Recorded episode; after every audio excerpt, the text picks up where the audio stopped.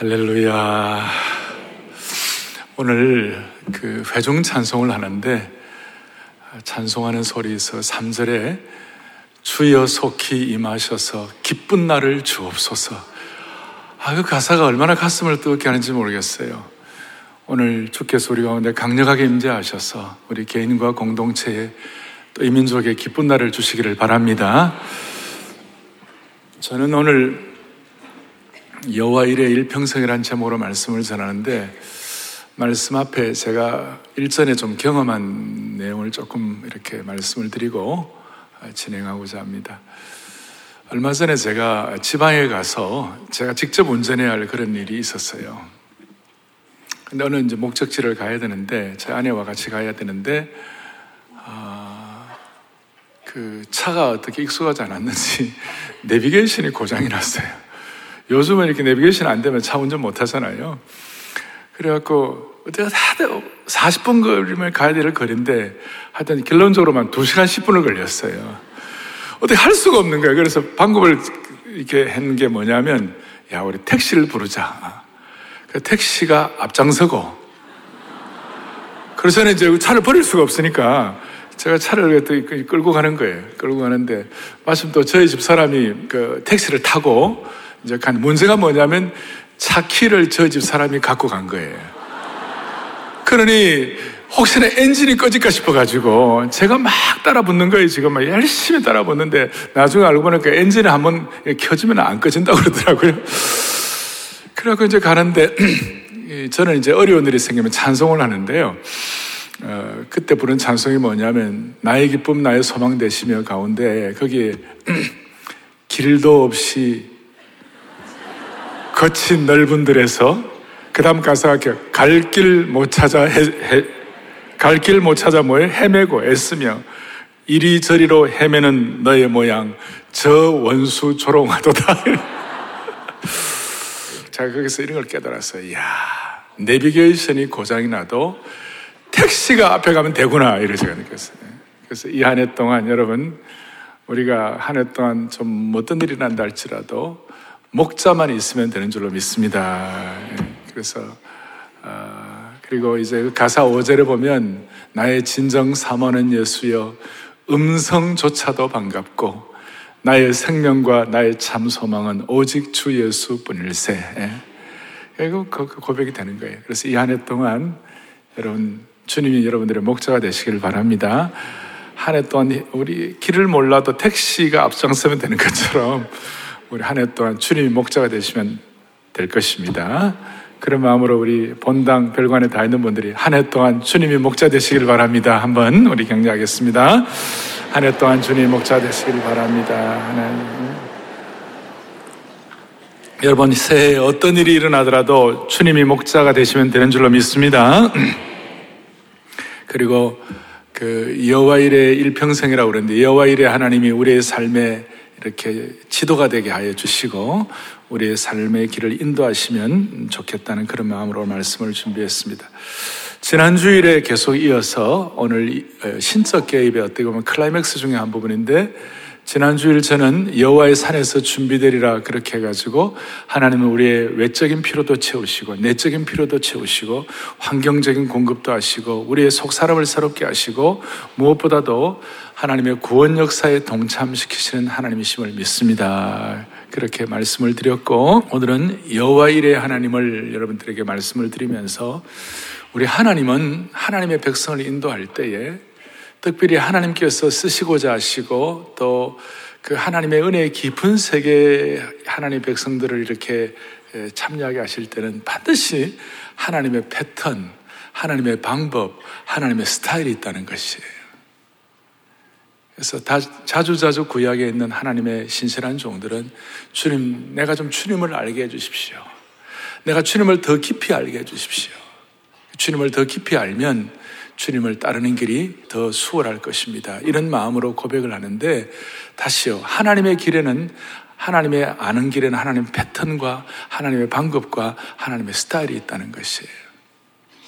요즘 그 인공지능 가운데 쓰는 용어 중에 하나가 deep learning이라고 있어요. 그러니까 이것은 뭐냐면 심층 기계 학습이라는 것인데 이것은 수많은 데이터 속에서 패턴을 발견해 가지고 앞을 예측하는 것이에요. 우리가 하나님을 어떻게 하면 더 좀 잘 알 수 있을까? 더 깊이 알 수 있을까? 하나님의 방법이 뭘까? 오늘 여호와일의 하나님을 통한 일평생을 가지고 좀 정리하겠습니다. 우리가 하나님을 깊이 알게 되면 우리가 신앙적으로 주님과 더 나은 관계, 주님을 깊이 알게 되면 세상에 그렇게 두렵지가 않게 되는 것이에요. 아멘. 하나님을 깊이 알면 여수와 갈렙은 다른 정탐꾼보다도 하나님을 깊이 알았어요. 그러니까 다른 정탐꾼들은 안악 자손 앞에서 거인들 앞에서 벌벌벌벌 떨었는데 여수와 갈렙은 하나님을 깊이 아니까 그들이 우리의 밥이라 담대할 수가 있었던 것이에요. 오늘 하나님의 패턴, 하나님의 방법, 하나님의 스타일 가운데 하나님을 깊이 알아감으로 말미암아 우리가 세상이 두렵지 않는 그런 영적인 용장들이 되기를 바라는 것이에요. 먼저는 여호와일의 하나님의 패턴은 이런 것이 있어요. 하나님은 하나님의 사람들을 마지막 코너까지 몰아갈 때가 있어요. 다시요. 하나님의 백성들 어디 어디까지 몰아가신다고요? 마지막 코너까지. 예. 여호와일의 하나님의 패턴은 마지막 코너까지. 사람들이 별로 좋아 안 해요. 예. 마지막 코너까지 몰아간다면 누가 좋아하겠어요? 그러나 사실인 걸 어떻게 하겠어요? 하나님께서 오늘 아브라함을 그냥 너는 그냥 적당히 신앙생활하고 적당히 살아라. 그러면 모르겠지만 하나님의 구원 역사에 깊이 동참시키기 위해서는 하나님의 패턴과 하나님의 방법은 그 코너까지 몰아가시는 거예요. 눈에 넣어도 아깝지 않을 만한 그 아들을 하나님 바치라고 그랬잖아요. 그러니까 아브라함의 입장에서는 너무 답답한 거죠. 며칠 동안 잠을 제대로 잤겠어요? 토막잠 잤을 거예요. 자다가 깨고, 자다가 깨고. 그리고 앞에 있는 것처럼 이삭을 묶어서 재단에 올리고 그 다음 칼을 들고 진짜 찌르려고 다 하는 그 순간까지 주의가 조용한 것이에요. 무슨 말이에요? 아무 일도 일어나지 않았어요. 아브라함 입장에서는 미칠 것 같아요. 완전한 코너까지 몰리는 것이. 마지막 코너에 갔을 때 칼을 들고 자식을 찔러 죽이려고 하는 그 순간까지 갔을 때 아브라함아, 아브라함아. 그러니까 여러분 이런 하나님의 패턴이 있는 것이 무슨 말이냐면 이거 별로 좋아하지 않아도 일반적으로 평범한 삶에는 이런 일이 일어나지 않을지 모르지만 구원 역사에 결정적인 영향을 끼치고 하나님 나라의 나름대로 큰 그릇으로 의미 있게 한 생애를 쓰임 받기 위해서는 하나님 이럴 때가 많아요. 제가 이런 말씀드리면 나는 구원 역사가 뭐고 상관없이 나는 그냥 조용히 살겠다. 여러분, 우리가 구원받은 것 자체가 인생 최대의 사건이고 이게 하늘도 놀라고 땅도 놀랄 사건이기 때문에 구원받은 하나님의 백성에게는 하나님이 이렇게 하실 때가 많아요. 여러분, 싫어해도 할 수 없어요. 이럴 때가 많아요. 구약에 보면 하나님의 신실한 종들 가운데 얼마나 이런 일을 많이 경험했습니까? 야곱의 본질은 좀, 좀 좀 사기성도 있고 뭐 자기 인간적인 어떤 그런 것이 강했잖아요. 근데 하나님은 야곱을 그래 두면 안 되니까 하나님은 야곱을 완전 코너에 몰잖아요. 마지막 야복 강가에까지 갔을 때에 형의 에서가 동생에게 뭐 쏘갔다고 한을 품고 있는 에서가 400명을 데리고 나온다고 그러니 야곱의 입장에서는 기가 막힐 일이에요. 마지막 코너까지 가는 거예요. 그랬을 때 하나님께서 야곱과 씨름하시고 마지막 야곱에게 너는 사기꾼 같은 인생 살았지만 이제는 축복의 근원되고 모든 민족의 어른이 되는 이스라엘로 살아라. 이스라엘 이름 바꿔주잖아요. 사드락과 베사과 아벤느고 다니엘의 친구들이 풀무불에 들어가는 것 같은 마지막 코너에 풀무불에 던져맞는 거예요. 기가 막힌 일이에요. 코너까지 갔어요. 그 코너의 시간에 무슨 일이 벌어집니까? 그때까지 신앙을 지켰더니 풀무불 속에서 인자 같은 이가 개입하셔서 머리털 하나 걸리지 않는 하나님의 신적 개입을 경험하게 된 것입니다.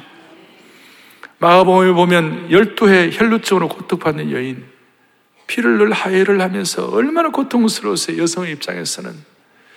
벼랑, 인생의 벼랑 끝에서 코너에 몰리는 그 순간까지 갔는데 그 순간 주님 만나주시고 육신의 병뿐만 아니라 영혼의 병까지도 치유해 주신 줄을 믿습니다. 예.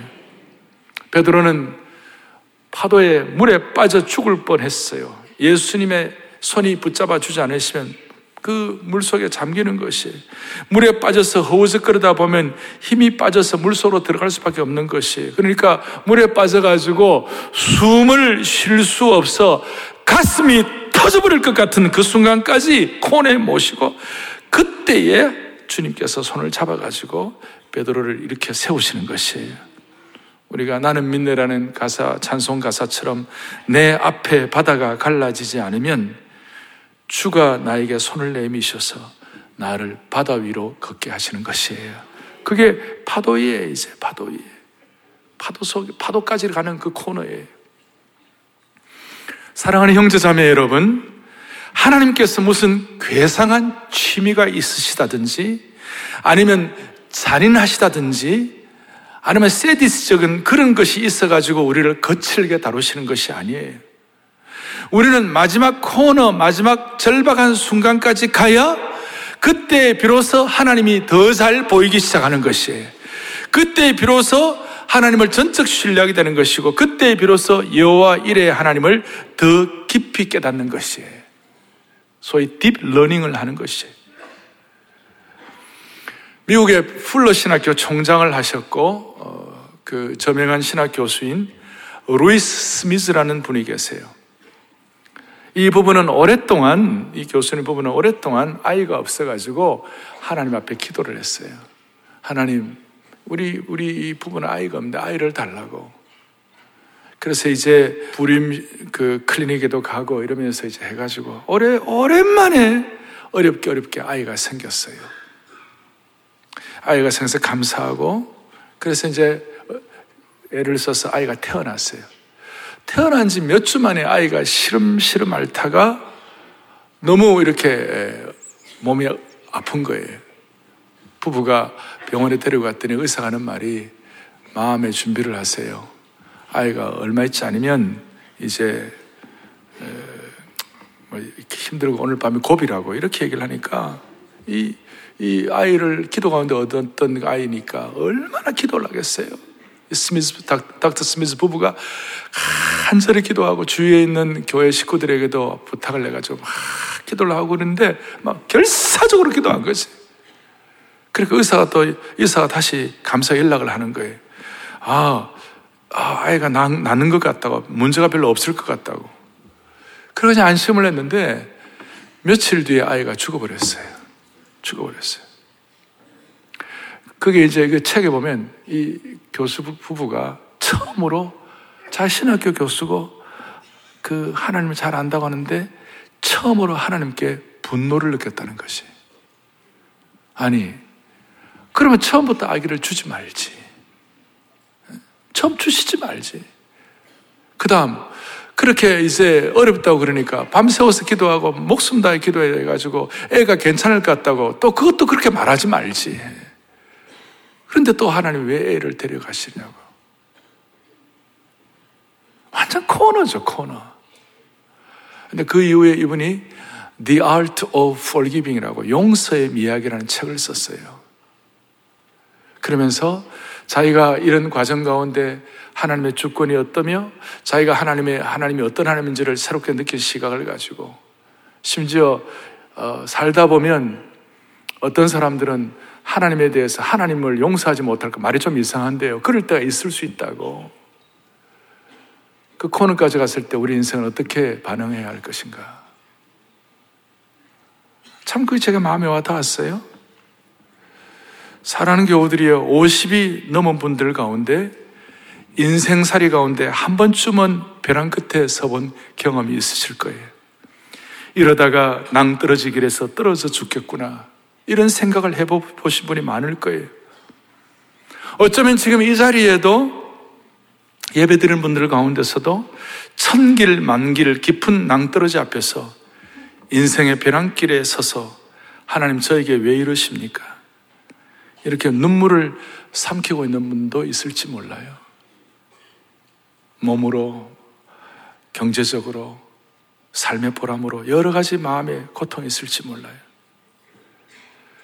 인생길에서 이 벼랑 끝은 눈물이 있는 곳이고 한숨이 있는 곳이며 어떻게 볼 때는 살 소망이 끊어진 곳이고 비난과 조롱으로 가득 찬 곳이 될 수 있고 사람들부터 마치 버림받은 느낌을 가질 수가 있어요. 그런데 여러분 아세요?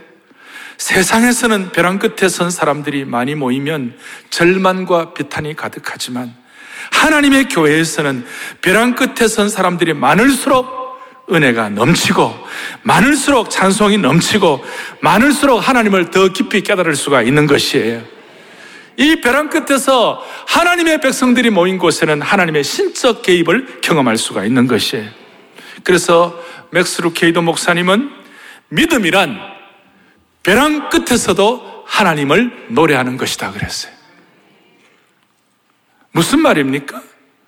벼랑 끝에서 하나님을 노래한다는 것은 결국 절망적인 상황에서도 하나님이 일하실 것을 믿고 선포하는 것이에요. 하나님이 일하실 것이다. 이 절망적인 상황에서. 사랑하는 교우들이여 그리스도인들에게 인생의 벼랑 끝은 하나님을 더 깊이 만나는 곳이 될 수 있고 하나님의 반전의 역사가 시작되는 곳이 될 수가 있는 것이에요. 이 벼랑 끝은 자기 의로 가득 찬 내 인생이 깨어지고 부서지며 하나님 앞에 납작 엎드리는 곳이 되기 때문에 그렇다는 것이에요. 하나님은 가끔 우리에게 이런 면에서 영적으로 번지 점프를 하게 하실 때가 있어요. 하나님만 의뢰하고 신앙의 번지 점프를 하게 하시는 거예요. 오늘 우리 주위에 보면 신앙의 핵심에 들어가지 못하고 찰싹거리는 얕은 은혜의 물가에서 헤매는 분들이 많이 계세요. 신앙생활 오래 하다 보면 자기도 모르게 매너리즘에 빠져가지고 신앙생활에서의 감사와 통찰력이 사라진 분들이 많고 믿음의 능력이 희석된 분들이 많아요. 그런데 하나님은 가끔 우리에게 이 영적인 번지점프 코너에 몰아가지고 하나님을 더 깊이 깨달을 수 있도록 만들어주시는 것이에요. 저는 요즘 그렇게 기도하고 있어요. 우리 온 교우들 가운데 모르드게와 에스더처럼 하만의 모략 때문에 고통당하는 분들이 있다면 하나님 모르드게와 에스더를 역사의 대반전을 일으키셔서 회복시켜 주신 것처럼 성도 성도들을 그렇게 하여 주십시오. 근데 이게 그 모르드게와 에스더도 완전 코너까지 몰렸거든요. 완전히 모든 민족이 다 죽어나가는 거고 개인이 다 죽어나가는 오죽하면 이렇게 전 민족의 금식을 선포할 정도로 코너에 몰리겠습니다. 자, 하나님에 대한 코너에서 하나님에 대한 새로운 시각을 가질 뿐만 아니라 하나님에 대한 시각을 갖게 되면 무슨 일이 벌어지는가 하면 코너에서 우리가 깊이 깨닫는 것은 하나님의 참된 사랑, 진정한 사랑을 깨달을 수 있다는 사실을 믿으셔야 되는 것이에요. 여러분 무슨 말인가 하면 우리는 하나님의 사랑에 대해서 내가 하나님을 더 깊이 하나님 앞에서 제대로 살고 하나님께 영광 돌리면 하나님이 우리를 더 사랑하시고 우리가 더 부족하고 못나고 힘들고 우리가 좀 주님 앞에 죄송하고 그러면 하나님이 나를 미워하실 것이다. 어릴 때 뭐 그런 식의 어떤 주일학교 교육을 받을 수도 있어요. 그런데 따지고 보면 여러분 우리가 잘하든 못하든 상관이 없이 하나님의 사랑의 총량은 변함이 없으신 것이에요. 물론 인간의 부모는 좀 더 사랑하고 덜 사랑하는 있겠지만 그러나 부모도 부모의 심정은 자식이 부족하든 잘났든 상관이 없이 자식에게 난 사랑은 일정한 것이에요. 하나님은 완벽하시기 때문에 하나님의 사랑은 완전하시기 때문에 우리의 부족한 모자람이 있는데도 불구하고 하나님이 우리를 향한 하나님의 사랑의 총량은 변함이 없다고요. 이걸 우리가 코너에서 깨닫는 것입니다. 다시요, 중요한 것은 어떤 경우에도 하나님의 사랑은 완전하시기 때문에 하나님의 사랑의 총량은 바뀌거나 변하지 않는 것을 믿으셔야 되는 것이. 하나님의 사랑의 강도와 하나님의 사랑의 퀄리티, 질은 결코 변함이 없는 것을 믿으셔야 되는 것이. 항상 동일하세요. 하나님의 사랑의 총량으로 우리를 절대적으로 사랑하시는 하나님이시 우리는 믿어야만 되는 것이에요. 이 코너에 갔을 때 깨닫게 되는 것입니다. 코너에 몰릴 때 하나님의 사랑의 총량의 깊이를 깨닫게 되는 것입니다. 오늘 이 하나님의 깊은 사랑을 저와 여러분이 확인할 수 있도록 축복해 주시기 바랍니다. 자, 우리의 일생이 여호와 일의 일평생이 되기 위하여 하나님에 대해서 더 깊이 깨닫는 축복을 주실 뿐만 아니라 그 다음에 앞에 창세기 21장 33절 좀 보시겠어요. 거기 뭐 이런 내용이 나와요. 바로 앞에 아브라함은 부엘세바에 에셀나무를 심고 거기서 영원하신 여호와의 이름을 불렀다. 그렇게 나와 있어요. 아브라함이 부엘세바에 에셀나무를 심고 거기서 영원하신 여호와 이름을 불렀다. 이게 무슨 의미일까? 22장과 비교해서 우리가 조금 해석되는 부분이 있어요. 무슨 말이냐면 영원하신 여호와라는 뜻은 히브리어로 엘 오람 이렇게 얘기해요. 엘 오람.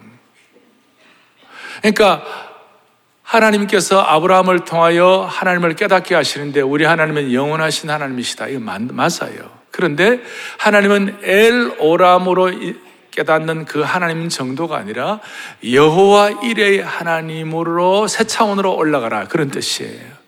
그러니까 두 번째로 우리가 생각할 것은 여호와 일의 하나님을 우리가 깨달아야 되는 것은 한 걸음 더 나아가지고 엘 오람의 하나님에서 여호와 일의 하나님을 체험해야 한다. 이 무슨 말이냐면 영원하신 하나님이다 하는 것, 이것도 참 나름 귀한 것이에요. 아브라함이 나름대로 살아와 가지고 엘 오람의 하나님을 깨달았고 또 21장까지 웬만한 신앙인은 갈 수 없는 많은 일들을 했어요. 그러나 하나님께서 아브라함을 가만히 보실 때, 아브라함 전체 인생을 보실 때 이제 보십시오. 75세에 부름받고 이때가 120한 5세, 6세, 7세, 120 됐거든요. 그러니까 75세에 부름받고 50년쯤 지났어요. 50년쯤 지나다 보니까 아브라함 나름의 하나님에 대한 영원하신 하나님에 대한 인식이 생겼어요. 뭐 귀한 것이에요. 그런데 사람이 50년쯤 하나님을 섬기다 보면 거기에는 열정도 떨어지기 쉽고 거기에는 가슴이 뛰지도 않기, 가슴도 뛰지 않을 수도 있고 익숙함이라는 병에 걸려 가지고 그냥 평범한 적당한 신앙생활을 살 수 있는 것이에요. 그런데 하나님은 아브라함을 그렇게 대우하고 싶지가 않았어요. 하나님은 아브라함을 이제 여러분 25장까지 가서 보면 알지만 아브라함 175세까지 살아요. 또 다른 50년을 살아야 되는 것이에요. 그러니까 또 다른 50년을 제대로 살아가기를 원하는 것이 하나님 아버지의 심정인 줄 믿습니다. 그렇게 하기 위해 하나님은 아브라함을 좀 특별하게 다루셔야 되는 것이. 그냥 익숙한 것, 열정이 식고 적당하게 우리식으로 말하면 모태 신앙인으로 신앙생활을 오래 하고 우리식으로 말하면 그냥 지나간 신앙생활 몇십 년 하여 온 것 이런 것들이 해왔는데 하나님은 그 정도로만 하기를 원치 않는 것이에요. 그러니까 하나님께서 아브라함에게 엘 오람의 하나님, 하나님은 영원하신 하나님, 이 정도도 나쁜 거 아니고 귀한 것이에요. 그러나 그 엘 오람의 하나님은 어떻게 보면 머리로 아는 하나님, 지식으로 아는 하나님, 그냥 지성으로 인정하는 하나님, 뭐 이렇게 표현하면 좀 죄송합니다. 책상 물림의 하나님, 그 정도예요. 그런데 하나님은 아니야. 너는 이제 살깊이 새기고 너는 또 다른 50년을 하나님과 함께 영적 깊은 세계, 아까 말 하나님의 사랑의 총량을 확인하면서 좀 더 영적으로 그야말로 한 차원 올라간 깊은 은혜의 세계에 들어가야 돼. 그것이 아브라함을 향한 하나님의 간절한 뜻이었어요. 그래서 저와 여러분들의 인생 가운데 하나님께서 우리의 남은 인생을 적당히 살게 하기를 원치 않으시고 그야말로 하늘의 별과 같고 내 자손이 하늘의 별과 같고 땅의 모래와 같고 너를 인하여 땅의 모든 족속이 복을 얻을 것이니라 하신줄 알 정도로 그런 하나님의 사람으로 쓰시기 위해서는 엘 오람의 하나님의 수준에서 여호와 이레의 하나님의 수준으로 올라가야 된다는 것이. 여러분 그냥 아멘 정도 하시면 안 돼요, 이게. 예. 다시요, 75세 부름받은 아브라함이 50년쯤 지나니까 그냥, 그냥, 그냥 신앙생활 할 수 있는 것이. 근데 하나님은 이 아브라함을 또 다른 50년의 남은 인생을 영적 최고봉에 올라가 살기를 원하신 것이에요. 남은 50년을 여호와 이레의 하나님으로 경험하고 살기를 원하신 것이에요. 그래서 50년 동안 좀 식어진 신앙생활을 회복하게 하시고 한 차원 올라가 살기를 원하시는 것이에요. 오늘 지금까지 우리의 신앙이 이론적으로, 신학적으로, 지식적으로 그렇게 하나님을 알았다면, 어떻게 보면 신앙의 부잣집 도련님 정도로 살았다면, 오늘 이 한 해, 이 한 해부터 우리는 더 영광스럽고 구체적이고 실제적으로 체험적으로 눈으로 보고 손으로 만질 수 있는 하나님의 신적 계획을 제대로 체험할 수 있는 은혜의 원년이 되기를 원하는 것이에요. 그러니 창세기 21장 33절에 엘 오람의 영원하신 하나님으로만 멈 추지 말고 22장에 여호와 이레의 하나님으로 올라가는 주의 백성들 되기를 원하는 것입니다. 사랑의 교회 모든 교우들이여 또 우리 교회 중직자들 또 우리 교육자들 모든 직원들 그리고 특별히 우리 교회 순자님들 무엇보다도 교회 초창기 때부터 수십 년 동안 주님을 섬긴 귀한 주의 백성들이시여.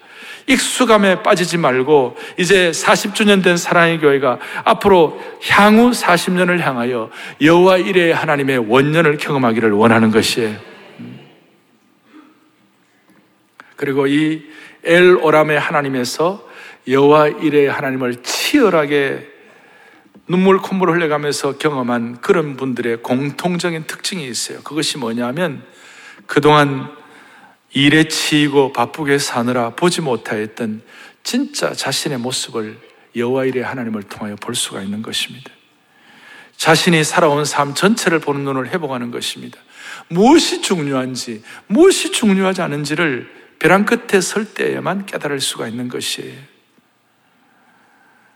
세상 일에 치여서 자신만을 보던 인생이 비로소 하나님을 향하는 새로운 시각을 갖도록 은혜를 주시는 것이에요. 공통적으로 현재의 나의 모습이 하나님의 은혜임을 처절하게 깨닫는 그런 눈을 갖게 되는 것입니다. 그리고 벼랑 끝에 서서 우리의 삶의 코너에 몰릴 때 또 여호와 일의 차원으로 올라갈 때 우리의 삶의 가장 중요한 무기가 소박하면서도 절박한 기도라는 사실을 깨닫게 되는 것입니다. 그리고 지금의 형편과 처지와 상황을 하나님 앞에 감사하는 것입니다. 내가 갖지 못한 것에 대한 불만보다는 내가 지금 갖고 있는 것에 대한 소중함에 눈을 뜨게 되는 것입니다.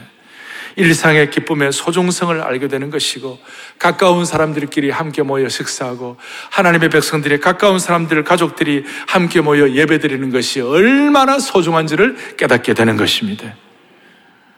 사랑하는 교우들이 오늘 이 은혜를 받고 아브라함은 장세기 22장 이후의 사건부터 그 이후에 창세기 25장 아브라함 부름 받을 때까지 여호와 일의 하나님을 체험함으로 삶으로 말미암아 그 나머지 기간은 짧게 기록이 되어 있습니다. 짧게. 이때 받은 은총이 너무 커서 나머지 50년을 쭉 가게 됨으로 말미암아 나머지 인생이 풍요롭고 아름답고 스무스하고 연착륙하고 그의 인생이 finishing well 끝이 좋은 인생이 될 수가 있었습니다. 사랑하는 교우들이여, 우리 오늘 이 여호와 이레의 하나님을 체험하러 말미암아 우리 온 성도들의 남은 인생이 연착륙되게 하시고 finishing well 하게 하여 주시옵시고 끝이 떠난 신앙생활할 수 있도록 은혜를 주시기를 바랍니다. 우리는 이건 한 차원 올라가야 되는 엘올람의 하나님에서 올라가야 되는 것이. 또 하나 더 정리하겠습니다. 여호와 일의 은혜는 여러분 오늘 아브라함은 어떻게 보면 이삭을 제물로 바치는 이런 모든 것들은 트라우마예요, 어떻게 보면. 토막잠을 자면서 자식을 하나님 바쳐야 되나 말아야 되나 고통하는 그 순간 얼마나 많은 상처들이 있었겠어요? 그런데 하나님께서는 이 모리아 땅에서 아브라함에게 어떻게 하게 하시느냐? 하나님께서 날로 준비하셨기 때문에 이 땅의 이름을 여호와 일이라고 붙였다는 것이에요. 그러니까 상처받은 땅이 아니라 여호와 일의 땅에 되는 축복을 하나님이 주신 줄로 믿습니다. 상처의 산이 아니라 여호와 일의 산으로 만들어 주시는 명명을 하게 되는 것이에요. 우리가 살다 보면 수많은 일들을 겪는 것이에요. 수많은 일들을 겪는 것이에요. 고통을 겪을 수 있고 아픔도 겪을 수 있고 혹독한 인생을 겪을 수 있어요. 그럴 때마다 아브라함은 그 사건을 고통의 산, 아픔의 산, 혹독한 산이라고 하지 않으시고 여호와의 일의 산, 하나님이 준비하시는 산이라고 이름을 짓고 명명하는 것이에요. 우리는 한 생애 동안 이런 은혜를 받고 살기를 원하는 것입니다. 오늘 우리가 살아온 인생에 있어서 아픔과 고통을 지나고 난 다음에 아픔과 고통을 상기시키는 아픔의 산, 상처의 땅, 저주의 땅으로 이름을 붙일 것인지 아니면 하나님께서 우리로 하여금 여호와 일의 산, 여호와 일의 땅으로 준비시켰다고 명명할 것인지 그것은 여러분과 제가 결정해야 되는 것이에요. 사랑하는 교우들이여, 우리는 아픔의 땅, 저주의 땅, 혹독한 땅이라고 이름 붙이지 아니하고 하나님이 준비하신 땅, 여호와 일의 산이라고 붙일 수 있는 우리가 그런 결정할 수 있는 능력을 주시기를 바랍니다. 똑같은 똑같은 바다 표면을 보면 겉으로는 태양빛이 비치는데 밑에는 어둠이 있고 짙은 어둠이 있을 수 있어요. 하늘 또한 우리의 양면성이 다 있는 것이에요. 설령 우리가 어떤 상황을 맞이한다 할지라도 코너에 간다 할지라도 상처의 산이 아니라 여호와 일의 산으로 고백함으로 말미암아 이 반포대로가 축복의 대로 여호와 일의 대로가 되도록 은혜를 주시기를 원하는 것이에요. 그리고 여러분들과 제가 여호와 일의 산으로 이름을 붙이는 데는 이유가 있는 것이 아무것도 없이 붙이는 것이 아니에요. 현재의 상황이나 처지가 어려운 사람이라 할지라도 하나님 앞에서 내가 이게 상처나 아픔이나 혹독한 땅이 아니라 여호와 일의 땅, 여호와 일의 산으로 이름을 붙이는 데는 이유가 있는 것이 뭐냐면 하나님께서 우리를 위하여 더 좋은 것을 예배해 주실 것이라는 확실한 믿음이 있기 때문에 그래 하는 것이에요. 그거는 너무나 분명한 것이에요. 히브리서 11장에 보면 수많은 믿음의 영웅들이 온갖 고통을 다 겪었어요. 배고픔과 학대받음과 유리하면서 광야에서 고난 겪으면서 그 수모 아픔은 말할 수가 없었어요. 근데 11장 뒷부분에 11장 40절에 뭐라고 되어 있는가? 이렇게 나와 있어요. 또박또박 같이 보게 보죠. 이는 하나님이 우리를 위하여 더 좋은 것을 예비하셨은지 우리가 아니면 그들로 온전함을 이루지 못하게 하려 하심이라. 아멘. 우리로 하여금 온전해지기 위하여 하나님이 우리를 위하여 더 좋은 것을 예비하실 것이다. 여기에 대한 확실한 믿음이 있으면 우리는 고통과 어려움이 있다 할지라도 그것을 고통의 땅이라고 하지 아니하고 여호와 이레의 산이라고 명명하고 이름을 붙이고 우리의 신앙을 엘오라면서 여호와 이레의 창으로 올라갈 수가 있는 것이에요. 할렐루야. 오늘 저는 그렇게 소원, 이한 해를 마무리할 때에 우리 온 성도들이 우리의 지난 한 해의 삶이 여호와 이레의 과정이었다고 고백하게 하여 주십시오. 그래서 제가 여러분들에게 제안하고 싶은 것은 우리가 감사 일기를 쓰는 것도 제가 제안을 해 드렸는데 이제 좀 한 걸음 더 구체적으로 들어가서 우리가 이 한 해 동안 매주 살아가면서 또 우리 요즘 스마트폰에 노트 쓰는 기능도 있으니까 여호와 이레의 보고서를 매일 매주 쓰면 어떨까요? 예. 답을 안 하실 거예요? 어떨까요? 예. 여호와 이레의 보고서 먼저 작은 감사부터 기록하고 일상적이고 평범한 것도 여호와 이래로 기록하고 감당하기 벅찬 것들도 하나님께서 어떻게 귀한 것을 예비하고 공급하실지를 믿고 감당할 수 없는 것도 하나님이 어떻게 감당하게 하셨는지 기적적으로 어떻게 신적 개입을 하게 하셨는지 또 여호와 일에 하나님의 공급을 받으며 체험한 축복들을 우리가 그것들을 정리하면서 다른 사람들과 나누면서 다른 사람과 함께 나누면서 이렇게 이렇게 이것이 차곡차곡 쌓이게 되면 이것이 여러분들의 인생의 보물이 될 것이에요. 또 보물 지도가 될 것이에요. 주 안에서 사랑하는 형제 자매 여러분 살다가 보면 인생의 나침반을 놓칠 수도 있고 제가 오늘 그 어, 운전기를 잃어버려가지고 그 내비게이션 고장났다 그러니까 애 맞추고 나오니까 티맵 있잖아요. 티맵 그러더라고. 그때 스마트폰이 다 에너지가 다 나가가지고 안 나오는 거예요. 예. 어떻게 할 수 없는 그런 상황이 생길 수 있잖아요. 삶의 방향이 흐려졌을 때 오늘 이것이 저와 여러분들의 삶의 코너까지 몰아갈 때라도 삶의 방향타 그 다음에 향도 은혜의 지도가 되기를 바랍니다. 하나님이 이렇게 하신 이유가 있어요. 오늘 뒤에 17절, 18절을 보세요. 내가 내게 큰 복을 주고 내 씨가 크게 번성하여 하늘의 별과 같고 바다의 모래와 같게 해 주시겠다. 18절에 또내 씨로 말미암아 천하 만민이 복을 받겠다. 이는 너가 나의 말을 준행하였습니다. 오늘 저는 기도합니다. 사랑의 모든 성도들 때문에 천하 만민이 복을 받게 하여 주시기를 원합니다. 어떻게 한편을 보면 아, 나도 복못 받고 있는데 뭐 이런 형편에서 무슨 주위에 천하 만민이 복을 받겠나 여러분 그건 아니에요. 예수 그리스도의 생명이 내 속에 접목되는 순간 피해 복음이 내게 확인되는 그 순간 이거는 우주적인 경험이에요. 이거는 아무것도 아닌 것이 아니에요. 천하 만민이 복을 받을 수 있는 계기가 되는 것이에요. 이런 의미에서 저와 여러분들은 복의 대상이라기보다는 우리는 복의 근원이에요. 우리 때문에 수많은 사람들이 복을 받는 것이에요. 천하 만민이 복을 받는 것이에요. 수많은 사람들이 복을 받게 되어 있는 것이에요. 저는 이 안아주심의 본당, 새 예배당을 지을 때에 이 본당에 어떤 분들은 여기에 파이프 오르간이 들어오기를 원했어요. 그래서 이 앞에 벽 앞에다가 파이프들을 많이 설치하고 좀 이렇게 웅장하고 멋있는 그런 교회 하면 어떻겠나. 그랬을 때 제가 그랬어요. 그것도 귀하지만 파이프 오르간 설치하면 젊은이들은 잘 못 옵니다. 그랬어요. 젊은이들을 다 포함하기 위해서는 오르간 없이 물론 올게는 그런 기능을 하기는 하지만 그거 없이 젊은이들이 자연스럽게 올 수 있도록 그렇게 해서 우리가 할 수 있음에도 불구하고 바이포르간을 설치를 안 했어요. 그것은 뭐냐? 복음의 역사는 천하 만민이 복을 받는 것이에요. 4차 산업혁명 시대에 사랑의 교회가 받은 복을 지금까지는 칼 세미나라든지 우리가 이런 것들을 제도를 잘했어요. 이제 이런 것들 앞으로 유튜브라든지 4차 산업혁명의 귀한 이런 매개체들을 통하여 천하 만민이 복을 받을 수 있도록 하나님께서 우리 교회에 은혜를 베풀어 주시기를 원합니다. 제가 세 가지를 말씀을 드렸습니다. 코너까지 갈 수 있습니다. 그럴 때 사랑의 총량을 확인하십시다. 우리가 영원하신 하나님 정도가 아니라 책상 물림 정도의 하나님이 아니라 우리가 삶으로 체득하고 고통 가운데서 확인하는 그 여호와 일의 하나님을 확인하도록 하십시다.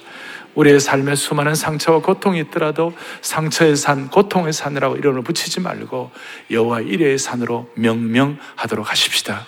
결정은 우리에게 달려 있는 것입니다. 우리의 시선을 주님께 향하여 이 한 해 동안 여호와 이레의 보고서를 쓰는 영광스러운 삶의 하루하루가 펼쳐지기를 주님의 이름으로 축원합니다. 두 손을 다 펼치시고요. 모든 시선을 주님께 드리고 이 시간 다시 한번 여러분들과 저의 삶의 지나간 시간의 과정들이 파노라마처럼 지나갈 거예요. 그런데 그 가운데 우리의 시선을 주님께 두고 전능하신 하나님이 역사하시는 우리의 삶의 현장이 될 수 있도록 주께서 우리를 붙잡아 주시기를 바랍니다. 모든 시선을 찬양합니다. 모든 시선을 주님께 드리고. 살아계신 하나님은 살아계신